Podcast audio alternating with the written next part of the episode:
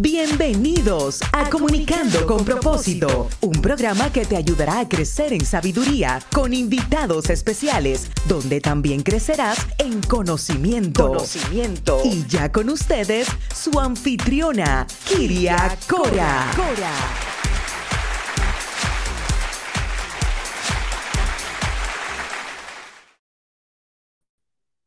Hola a todos y bienvenidos a tu programa Comunicando con propósito. Soy Kiria. Quiero darte la bienvenida y quiero invitarte a conectarte a través de todas nuestras redes sociales en Instagram, Kiria Inside, en Facebook, Kiria Cora y en mi página de YouTube, Comunicando con propósito con Kiria, para que puedas obtener toda esta programación de manera gratuita y puedas compartirlo a través de cada uno de los podcasts en Spotify y puedes bajarlo y poder escucharlo a la comodidad de tu casa.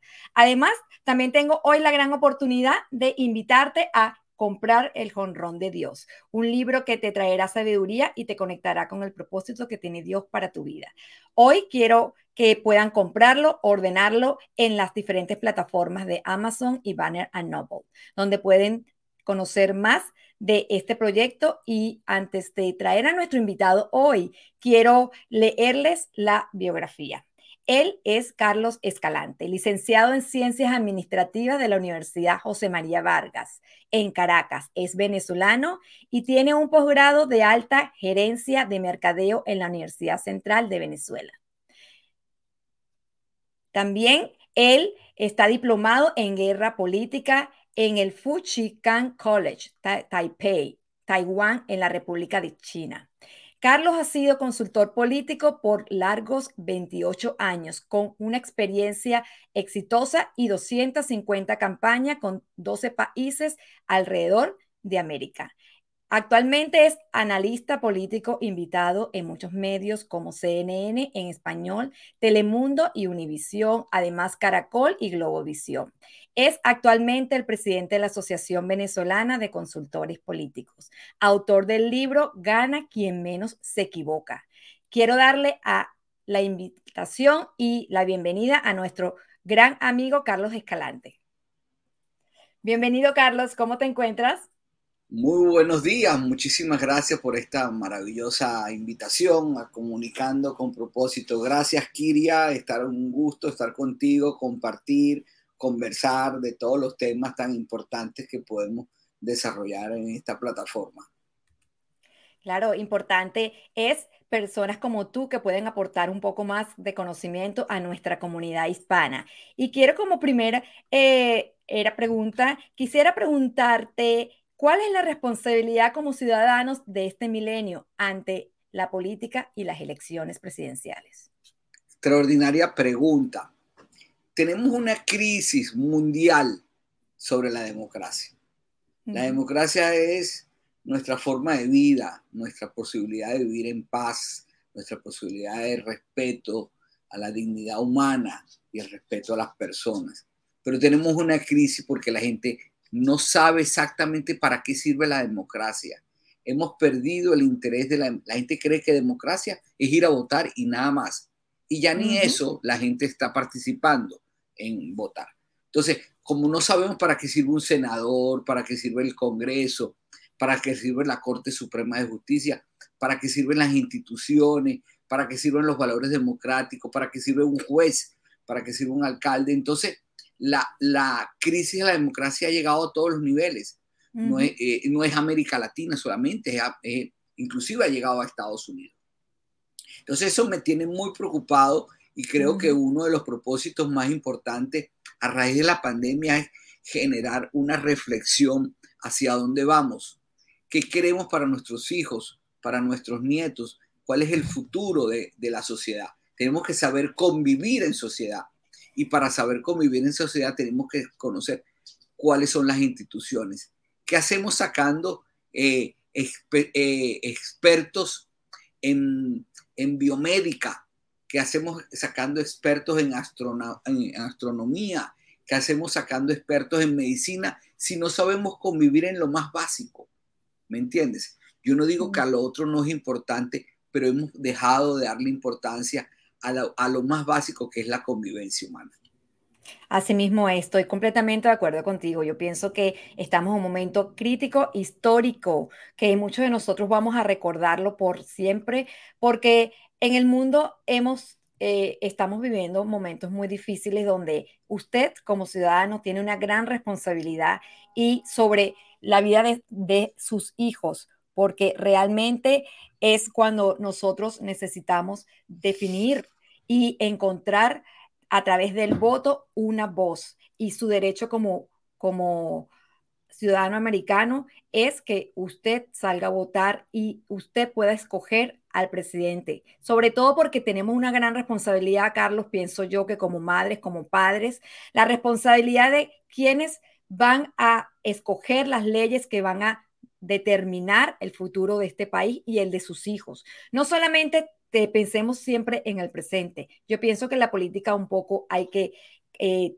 eh, tenerla en cuenta para el futuro. Y Carlos, a, pesar de que también es em, asesor político, corre muchas campañas, además Carlos escribió este libro que se llama eh, gana quien menos se equivoca, Carlos. Me encantó tu libro. Mira, mira, está hasta con pestañitas, porque de verdad que me encantó muchas partes y de eso quiero eh, compartirles hoy en, este programa. Comenzaste tu libro diciendo las campañas políticas suelen ser caóticas. Cuéntame un poco sobre esa gran frase.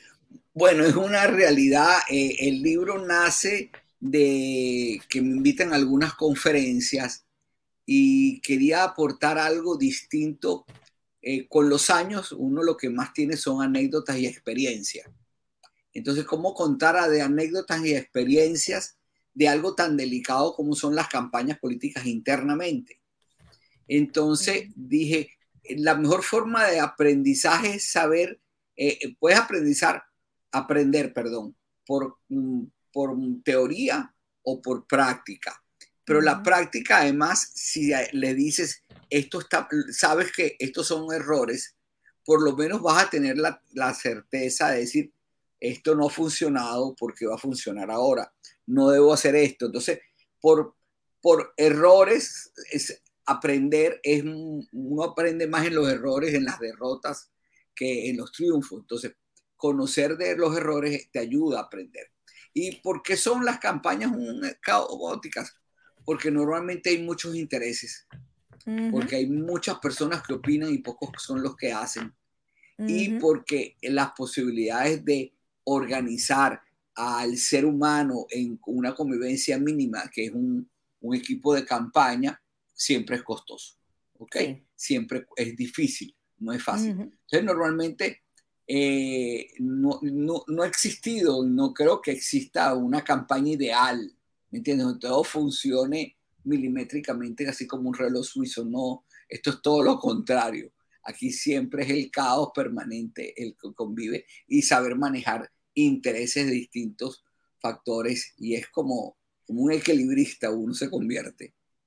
Sí. Bueno, aquí en tu libro me recuerdo que cuando lo leí decía, en el primer capítulo decías, falta de coherencia política. ¿A qué te refieres con este subtítulo? Dice, el planteamiento de los objetivos es tarea, exclusiva de la fuerza política que ha de abocarse a la contienda por el poder. Claro, eh, em, eh, tú no puedes decir hoy una cosa y mañana salir con otra, ¿me entiendes? Porque el ciudadano de a pie se da cuenta que tú estás por una línea y después cambias la línea. O sea, eso es un error típico de, de los políticos no, no, tener coherencia. Eso le pasa a los políticos un poco veletas, un poco que se dejan llevar por más por la, emoción que por su coherencia o su, o su formación. El político debe tener formación, debe tener ideales. O sea, está buscando liderizar una comunidad, ¿me entiendes? Y debe saber que esa comunidad lo está, lo sigue, ¿me entiendes? Entonces no puede salir hoy con un planteamiento en una línea y paso mañana a decir otra cosa totalmente lo contrario. Eso lo hace, lo hace perder credibilidad. Y una de las cosas que más tienen que cuidar un político es su credibilidad. Sí, claro, por eso pienso que la coherencia, eh, uno de los programas que yo enseño es eso, la resiliencia y la coherencia cardíaca tiene mucho que ver con la congruencia en lo que pensamos, sentimos y actuamos. Por eso también la inteligencia emocional es parte fundamental de los valores y de la integridad de un ser humano. Yo pienso que las personas que estamos en este momento analizando a quienes vamos a seguir, tenga cuidado y observe exactamente lo que Carlos acaba de, compartirnos. Es que, cuáles son los valores de esa persona y cómo actúa con respecto a lo que dice. Eso me ha parecido espectacular, Carlos. Y aquí también en el capítulo 3 dice, y esto aplica mucho con la, la, vida cotidiana y por eso mismo quise compartirlo hoy con tu audiencia, que también es mi audiencia, dice, de estrategias o no tenerlas. ¿Por qué en la vida es importante tener estrategias? Bueno, porque tú tienes que definir un rumbo. ¿Entiendes? ¿Qué tengo que hacer para lograr este objetivo? ¿Me entiendes? es, es, muy sencillo, es responderte esa pregunta. ¿Qué tengo que hacer para lograr tal objetivo? Entonces, si tú tienes claro el objetivo, ¿me entiendes? Tienes que explorar los caminos para ver qué tienes que hacer. Tengo que lograr a, tengo que lograr B y después tengo que lograr C. Eso me va a llevar a conseguir un objetivo. Si no tienes esa claridad, va a ser muy difícil que logres los objetivos. Para cualquier cosa de la vida, como tú muy bien nos has dicho, o sea, no es, no solo la política. Uno tiene que saber y tener esa coherencia de una forma muy clara. Sí, claro, importante porque muchas veces eh, es como tú dices aquí en tu libro, que dice, en el arte de la guerra se describe la importancia de evaluar desde el principio cuál es la relación de confianza en la influencia moral entre la gente y sus dirigentes antes de plantear una guerra en el lenguaje de las campañas electorales, la evaluación es equivaler el posicionamiento con el candidato y el diagnóstico inicial, pero de ahí también creo que tienen que ver mucho los fundamentos de ese camino. Y realmente yo pienso que la clave fundamental aquí es la estrategia. Todos en la vida debemos de tener una estrategia para poder llegar a un punto em, específico donde realmente ah, podamos encontrar y eh, vivir nuestras metas. De ahí, se, de ahí es donde tú encuentras unas personas em, definitivamente felices a unas personas definitivamente frustradas. Entonces, en el capítulo 5 me recuerdo que cuando leí tu libro decía errores cuando la investigación es propia. La vida trata muchas veces de errores, pero la no claridad sobre el qué hacer con los datos y sus análisis puede causar innumerables errores. El cómo hacer uso de la investigación es una de las respuestas dadas por el marketing político. ¿A qué te referencias cuando eh, hablas en tu libro? Dijo algo hablando de la estrategia, retomando el tema de la investigación. Para nosotros, en el mundo político, para poder tener una estrategia, ¿me entiendes? Y poder conocer cuál es el objetivo, hacia dónde y cuáles son los, cuáles son los, los puntos A, B y C, como lo comenté antes, tienes que tener una información. Información es poder. Y tienes entonces, para poder tener esa información, tienes que tener investigación. Mm. Tienes que conocer tu entorno y el entorno del proceso donde tú estás. O sea, estudiarlo bien para saber y poder entonces actuar de una forma coherente en llegar a, y montar la estrategia. Si tú no conoces tu entorno, conoces el escenario, conoces todas las variables, va a ser muy difícil tú lograr y crear una estrategia. Entonces, no hay estrategia si no hay investigación, en pocas palabras. Eso es lo, que, lo más importante que queremos decir. No hay una estrategia si no hay una investigación. Después de tener la investigación, uno analiza la situación, analiza el escenario, analiza todos los factores que hay y después de tener todos estos datos, entonces decir, pues entonces ya determinar y montar una estrategia. Si no, es imposible. Y por consiguiente, si no hay estrategia, no va a haber comunicación.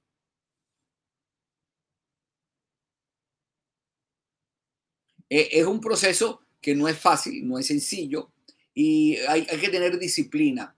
Fíjate que el mundo de las campañas políticas, la palabra campaña viene del mundo militar, la palabra disciplina viene del mundo militar, la palabra estrategia viene del mundo militar es tan parecido y tiene tantas similitudes y tantas aristas importantes del conocer del mundo militar para aplicarlo a este mundo. porque la gente en pocas palabras se está dando cuenta de que si no hay una, mm, no hay una coherencia del mensaje, es porque no hay una disciplina del mensaje y significa que la campaña es desorganizada y si la campaña es desorganizada, ya sabemos que eh, el resultado va a ser posiblemente caótico. Entonces, esto ayuda muchísimo con información, poder de, analizarla para después llegar a un proceso de, de estrategia. Como con claridad de la estrategia, entonces podemos salir a ese nivel que va a ser la claridad de poder comunicar a los diferentes niveles que tengo que hacer. De eso se trata Kiria en este, este, proceso de una forma muy, muy sencilla, tratando de explicarlo no solo en el mundo político, sino también en el mundo general de las cosas.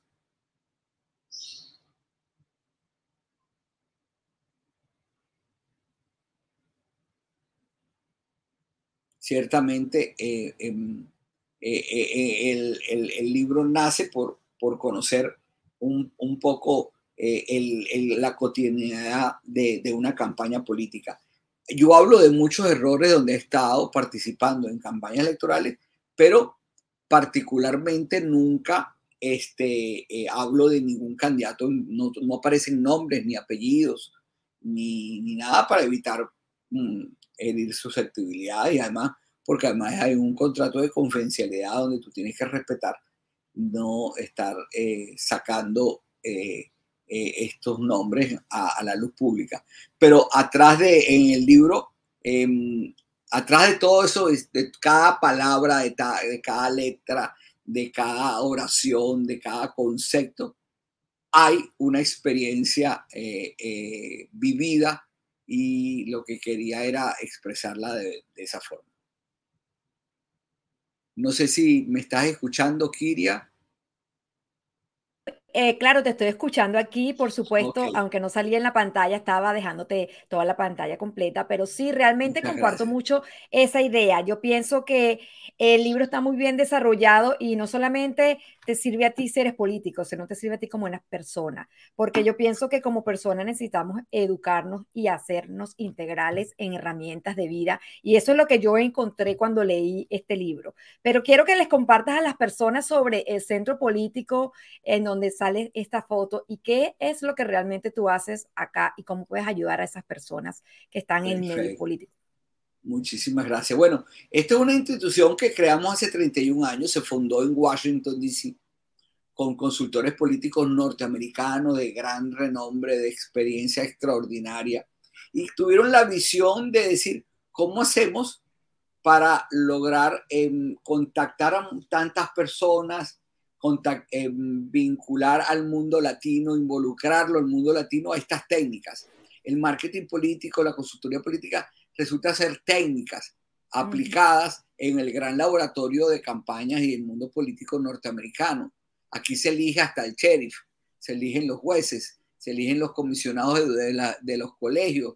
Aquí hay elecciones todos los años de, cualquier cargo eh, de elección, existe la democracia. Entonces, esto es un gran laboratorio. Entonces, ese laboratorio tratar de llevarlo a la experiencia norteamericana, eh, latinoamericana era muy útil. Entonces, estos, estos consultores fundan el centro, fundamos, porque yo fui parte de la fundación de este centro, y que a, través de los años se ha dedicado a capacitar a políticos, a líderes, por nuestros cursos han pasado presidentes, gobernadores, alcaldes, senadores, congresistas de toda América Latina, más de 6.000 personas han pasado por cursos nuestros en tanto tiempo y hemos dictado conferencias y seminarios y talleres en 18 países de América Latina. O sea, esto ha sido una vivencia extraordinaria, es, una, es un aporte que se le ha hecho de una u otra forma de dar a, dar a conocer todas estas técnicas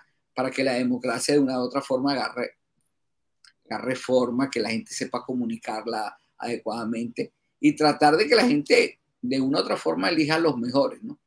Sí. De eso, se ha tratado hoy por hoy dictamos una maestría conjuntamente con una universidad en España muy reconocida, la universidad número uno de España. Eh, eh, tenemos una alianza con ellos de hace 12 años y dictamos un máster en marketing político, estrategia y comunicación política. Wow, sí, qué impresionante, de verdad. Esto es importante. Yo pienso que prepararse con los mejores. Les voy a confesar algo de que mi primera preparación como, como comunicadora fue en, en tu empresa y en tus oficinas, porque realmente pienso que de ahí empezó todo esto. De la idea de, de mi libro también viene de la mano de, de, su esposa, que es mi mejor amiga, Mirna Escalante, y de ahí fue que ella, ese día que yo visité tu oficina, ella me dijo, vamos ¿por qué no te pones a escribir un libro? De verdad que he sido muy bendecida con la amistad de ustedes porque pienso que ustedes están muy preparados y quieren siempre compartir y quieren ayudar a las otras personas. Y yo creo que de, que de eso se, se multiplica la bendición. Yo creo que el centro político no solamente ha ayudado a políticos, ha ayudado a personas como yo a capacitarse dentro del medio de la comunicación, a que, a que lleguemos a ser buenos comunicadores coherentes y congruentes con nuestro mensaje. Ah, yo quisiera eh, compartir contigo mi vivencia de escribir un libro, nunca pensé hacerlo. Sí. Eh, y, resultó que descubrí de una u otra forma cómo hacerlo. O sea, no hubiera tenido la disciplina de hacerlo si no, si no hubiera buscado el mecanismo. Resulta que me invitaban a dar conferencias, ok, yo presentaba, y la conferencia se llamaba Si gana quien menos se equivoca, hablaba de los errores de campaña. Entonces alguien me, se me acercó, ¿y por qué no haces un libro? Yo, no, libro, yo no tengo tiempo para eso, eso es muy complicado, ¿me entiendes? Eh, em, eh, eh, de eso, eso, eso, es complejo. Y entonces decidí un día grabarme y después de la grabación convertir eso en texto. Y ahí salió el primer, el, primera, la base de, de cómo escribirlo. Entonces, el que quiera escribir un libro, bueno, no tienes, bueno, no necesariamente tienes que estar invitado a conferencias ni nada, pero grábate, convierte eso en texto porque hay software, programas, aplicaciones que te ayudan a hacer eso. Y de ahí ya sale ya un primer elemento donde tú empiezas entonces ahora a darle, darle contenido. Fue una experiencia bonita. Sí, yo pienso que ese tip que tu esposa me dio ese día, Mirna, yo lo tomé y así fue que yo hice mi primer libro. Yo me dictaba todo lo que yo quería decir, lo pasaba y lo transcribía en un Word document y lo iba, eh, y lo iba colocando en párrafos. Y luego lo, lo, lo dividí en varias sesiones y ahí de ahí fue donde salió el contenido. Y yo pienso que es como tú dices, todo parte de una idea y de una inspiración. Y eso que tú dices, mucha gente, los grandes escritores, no tienen tiempo de sentarse. Ellos lo único que hacen es muchas veces, si son grandes conferencistas, como Joyce Meyer, como, como estos otros personas que han llegado a grandes magnitudes de personas, ellos lo que hacen, yo me he dado cuenta que lo que ellos hacen es grabarse en las diferentes conferencias con diferentes temas y luego ellos lo que hacen es hacer un libro con ese, esa, esa esas ideas que ellos compartieron en esa conferencia y la gente lo que hace es comprarlo por temas. Y yo creo que esto es algo que yo les llamaría la atención a todos los que tienen esa chispita por dentro de algún día querer escribir un libro de, de desde ahí se empieza desde desde una idea hasta una inspiración y hasta lograr poner esa idea y plasmarla en un libro con, este, como esto, porque es un libro sencillo, práctico de leer, pero muy interesante, Carlos. Me pareció muy interesante. Aquí en la parte de acá me pareció algo muy importante y quiero compartirlo con las personas. Que una persona mal geniada te dirige la campaña. ¿Cómo influye esto en el campo de la política? Me encantó eso. no, eso es. Eso tiene nombre, tiene varios nombres y apellidos. A veces nos conseguimos gente que quiere ayudar a la campaña, pero tiene un carácter terrible. Entonces se convierten en los mejores enemigos de la campaña. O sea, se convierte en gente que te va a perjudicar porque la gente se te acerca porque cree en ti esto, pero la gente que está alrededor son gente con muy mal genio. Entonces, no es fácil conseguir personas con buen genio que te ayuden, conseguir gente que te apoye, pero hay que hacer el esfuerzo. Eh, tengo el ejemplo muy bueno de gente muy buena que he conseguido en campaña, con gente que, el, que siempre eh, pone adelante el no, no existe, sí se puede, vamos, vamos, vamos, vamos, vamos. Y yo veía los resultados de la campaña así, y vamos así, vamos, y yo, qué bien, qué bien se está haciendo esto. Y yo veía el paso de que sí se puede, sí se hizo, ahí vamos caminando y vamos a ver resultados y así sucesivamente. Y, y veía otros que son la negatividad total, difícil, no se puede, y además con maltrato, con la gente. O sea, he visto los dos extremos, entonces por eso, por eso esa, esa, ese párrafo que habla de no puedes tener una persona al lado tuya con, con mal genio porque te, te quita, te, te resta, es negatividad. Sí, aquí dice, el coordinador de campaña, el jefe de campaña o en algunos casos jefe de debate es la segunda persona más importante de la campaña detrás del candidato. Si esa persona tiene mal humor, es pedante y antipática, eso mermará la votación y posiblemente nadie se percate del dato. Aquí es donde yo pienso, Carlos, y comparto mucho tu idea de detrás de nosotros debe haber otra persona que brilla más que nosotros, porque esa persona debe tener un alto nivel de inteligencia emocional, que es el buen manejo de las emociones. Y por eso yo me he inspirado y me he abocado eh, desde hace cinco años a certificarme en programas de inteligencia emocional. ¿Tú piensas, Carlos, que en, en la política y en la vida social, en nuestra vida cotidiana, es importante no solamente la eh, preparación académica, sino la parte emocional. Totalmente. Eso es fundamental. En todo en la vida, por supuesto en la política, tener esa claridad, tener esa, esa paz interna para poder compartir esa paz interna y que, y que el, ese manejo de la emoción no, no se convierta en un, en un freno. Entonces, tenemos que tener gente muy positiva, con, mucho, con, niveles de optimismo muy clara, que tenga un nivel de inteligencia eh, intelectual muy clara, ¿me entiendes? Que sepan exactamente hacia dónde va y entiendan los objetivos para... Entonces, a veces te consigues gente muy, muy, muy pila para eso, pero a veces te consigues a unas, pie, unas, unas, unas murallas. Unas murallas. Donde no, Exactamente. y chocas. Sí, yo pienso que es, esos tipos de carácter son murallas y murallas que no quieren cambiar. Muchas veces se justifican diciendo yo nací así, pero realmente esa frase yo nací así solamente justifica una ideología errada en tu mente para justificar tu carácter y tu manera de ser. ¿Cierto? Y, yo creo que es un poco demostrar una debilidad.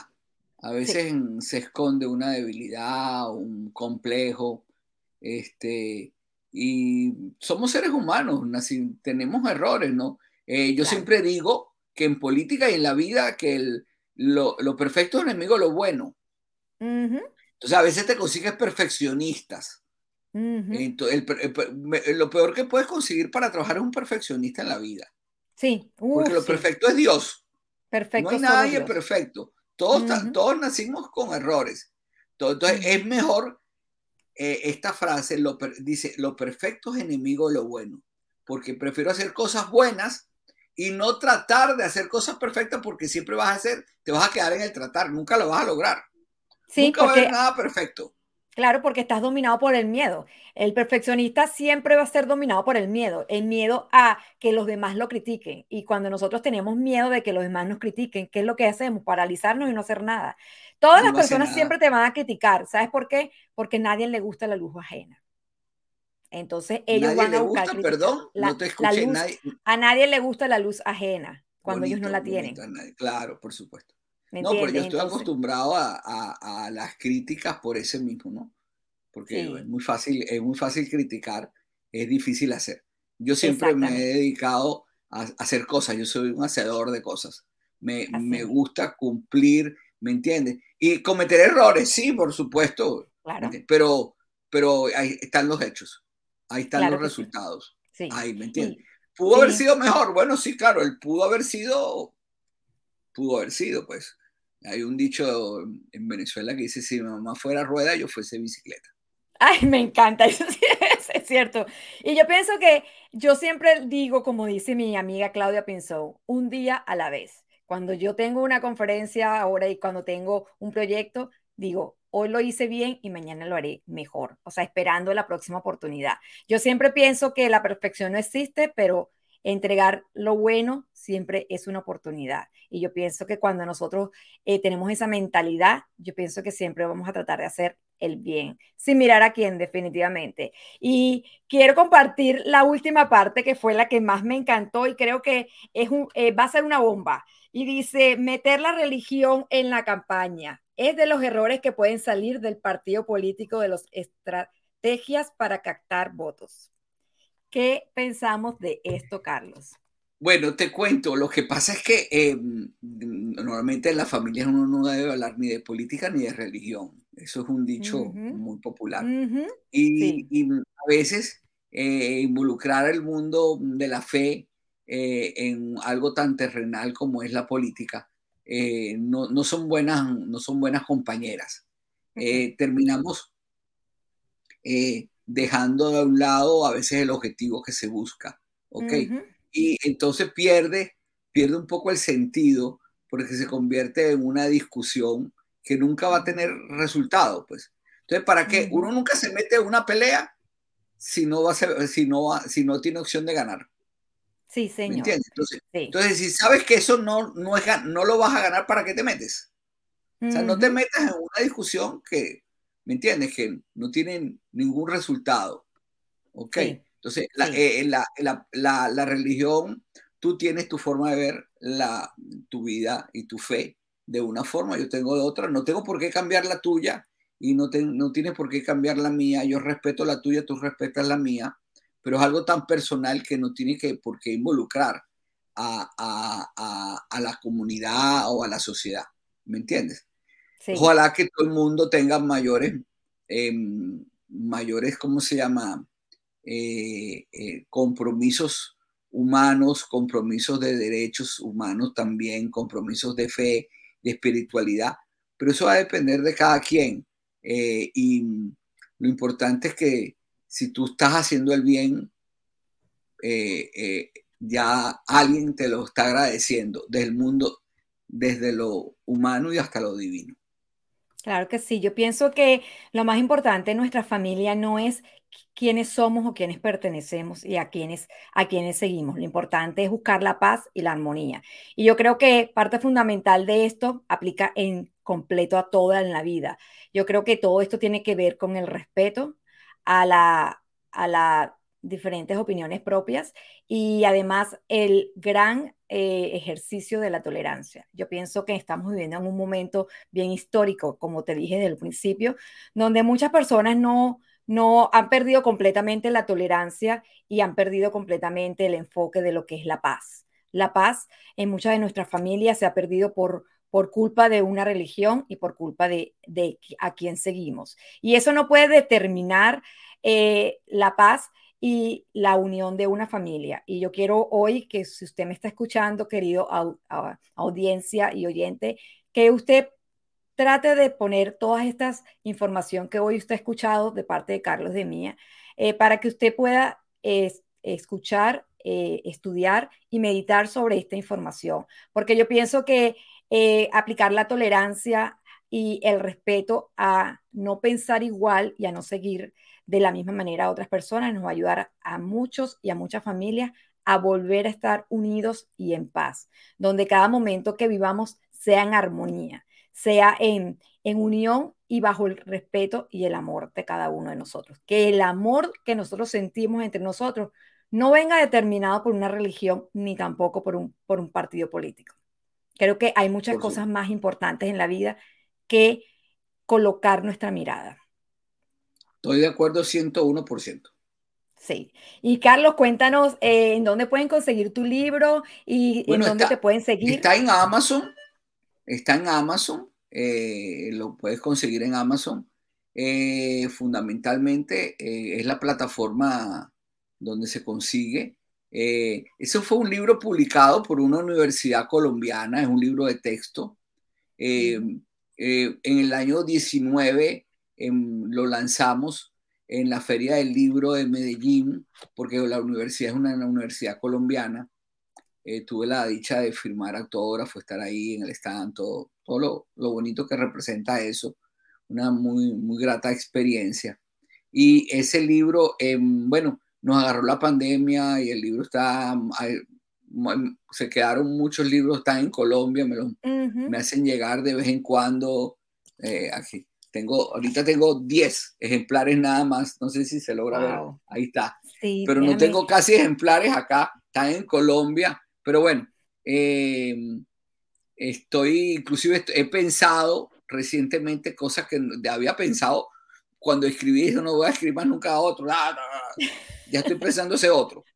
Muy bien, así es, así es, así, así estoy yo, ya yo. Por lo menos estoy pensando, ¿no? Ahora, eh, aquel, aquel duré pensando como cinco años, no te creas. Este te va a tomar menos. Yo es, posible, es posible, pero, pero, porque ya tengo ya un texto, eh, tengo ya una base, es sobre organización de campañas políticas, es del mismo tema, pero algo muy específico. Eh, que, que, quiero hacer. Y una, hace años, esto, lo estoy, esto nada más lo he dicho, que voy a escribir un libro, porque siempre se lo digo a mis hijos, el no no existe. ¿Cómo? Repítelo. El no no existe. Ah, muy bien, eso me gustó. Perfecto. El no no existe es una forma, es una forma de vida. Eh, no tiene nada que ver con política, sirve para todo. Porque hay gente que dice, no, yo no voy a lograr ese trabajo. No. Eso. No, no voy a aplicar. No, no, no. Va a ser muy difícil que me compre esa casa. No, no, no. Pero si no lo intentas. Sí. Bueno, yo te digo. tengo, te, te, te, con mi hijo mayor, hace cuatro años, fuimos a salir un domingo a comer. Queríamos ver un partido de fútbol americano. Fuimos a un sitio de alitas. Y ya estaba por empezar el partido y mi hijo me dice, no, eso va a estar lleno. Bueno, pero vamos, vamos a ver. Y llegamos afuera y sí se veía full de carro, había gente afuera. Eh, y entonces, no, papi, eso está full, vamos por otro lado. Y digo, no, no, pero ya estamos en la puerta, bájate y pregunta para ver si hay mesa. Y llega así como, en cinco minutos nos dan la mesa. o sea, si no toca la puerta, no se abre, claro. No se abre, ¿me entiendes? Todas las puertas están abiertas, entonces el no no existe. El no te lo pones tú. Si te, lo, pones tú, si te lo pones tú, entonces ya, sí, claro, el no, es, no. Pero ¿y si no? Sí. Óyeme, esa parte me encantó. Yo pienso que sí, muchas personas eh, se cierran la puerta solamente cuando hablan. Somos, somos dueños de lo que decimos y, somos dueños de lo que también hacemos. Por eso es importante que las personas no aprendan a no, el quitarse el no. Eh, yo a veces pienso en un ejercicio. Imagínate una persona sola en un cuarto y hay 10 puertas y las puertas están, por supuesto, están todas cerradas, ¿no? Están todas cerradas. Y tú, y tú, le dices, sal, me dice, no, pero si las puertas están cerradas, todas están cerradas. Pero tú hiciste el esfuerzo de ir a abrirlas. Si no haces el esfuerzo de, tratar de abrirla, están cerradas. Claro, por supuesto, y te, te, paralizas. Pero si no vas e intentas ver cuál, y si hay una abierta, entonces la gente, eso parece estúpido, parece tonto, parece una cosa, pero la gente actúa a veces así. Claro que sí, y eso es verdad. Y por eso mismo yo pienso que eh, como personas debemos de, tener mucha sabiduría y pedirle mucha sabiduría a Dios. En tu opinión, eh, como político, ¿qué le quisieras para cerrar el programa? Eh, ¿Qué le quisieras compartir a todas aquellas personas que van a salir a votar en nuestra próxima elección de este año, del próximo año y que se están corriendo en este momento todas estas campañas? Bueno, mira, yo creo que tenemos una oportunidad. Parece tonto, pero un voto puede cambiar muchas cosas. La suma de mil votos cambian, eh, cambia la vida de millones de personas y nosotros no somos parte de eso. Si los, y, siempre digo, si los buenos no participan, ¿quién participa? Sí, eso es verdad. Si los buenos no participamos, ¿quiénes participan? Lo malo. Entonces están los resultados, ¿me entiendes? Entonces tenemos que participar, tenemos que ser parte porque vivimos en tenemos que saber que vivimos en esa convivencia. Si no participamos, los otros van a ganar. Sí, señor. Yo pienso que eso ha sido lo que realmente ha pasado, que muchos se eh, vivo escuchando personas quejándose, pero siempre mi pregunta es, ¿y tú votaste?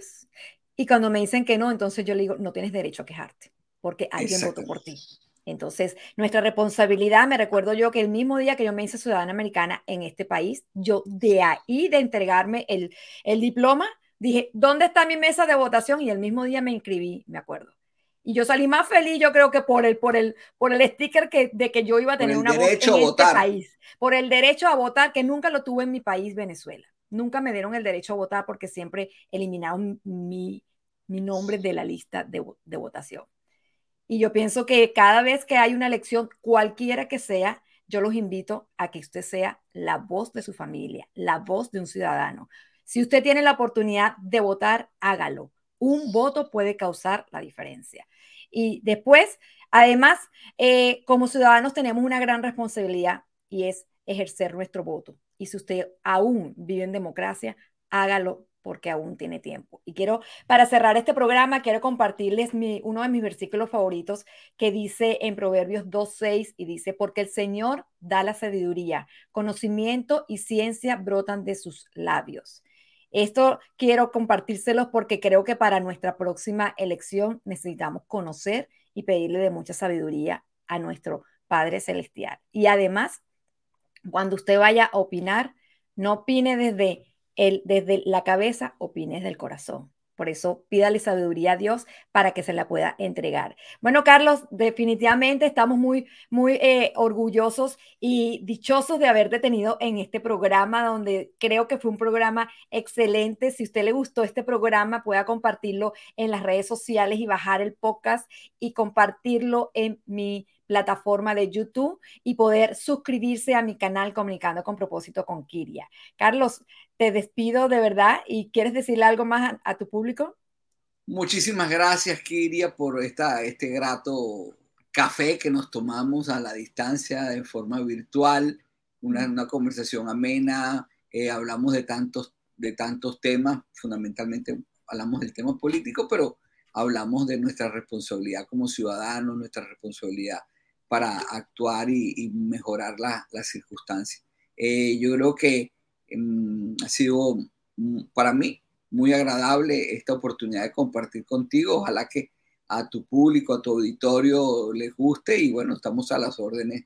Cualquier momento podemos compartir cualquier otro comentario. Muchísimas gracias y tengan un extraordinario día y adelante. Claro que sí. Muchas gracias, Carlos, de verdad, por tan eh, grato momento y por compartir de tu sabiduría con nosotros. Y los invito definitivamente a comprar el libro de Carlos, El que gana quien menos se equivoca. Es, los errores frecuentes en las campañas políticas es de nuestro autor, Carlos Escalante. Muchas gracias, Carlos, y Dios te bendiga y bendiga a tu familia y cada uno de tus proyectos. Igualmente para, para ti, para los tuyos, las muchísimas bendiciones para todos y este hay que trabajar con mucha fe. Me quiero, me quiero despedir con una oración que me enseñó, nos, enseñó nuestro Padre, que Dios lo tenga en el cielo. Este, bendito sea este día y todos los días de mi vida porque tu Señor está conmigo. Amén. Gracias, Carlos. Bellísima. Gracias por compartirla. Muchas gracias. Bendiciones para ti. Bueno, eh, mi amado público, de verdad me siento tan satisfecha de poder haber podido eh, compartir con este programa, con Carlos y compartirles de un tema tan importante como es la política. Y quiero que cerremos nuestro programa con mi frase favorita, en donde dice, cuéntamelo y se me olvidará enséñamelo y lo aprenderé y compártelo y lo llevaré en mi corazón.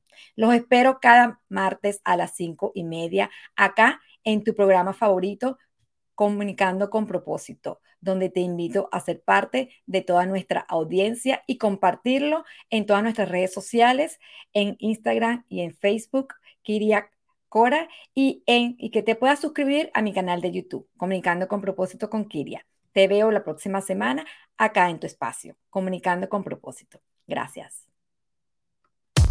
Hasta aquí tu programa Comunicando con propósito con Kiria Cora, un programa con temas de interés a la comunidad para ayudarte a crecer en tu vida profesional, personal y familiar. Comunicando, con, propósito.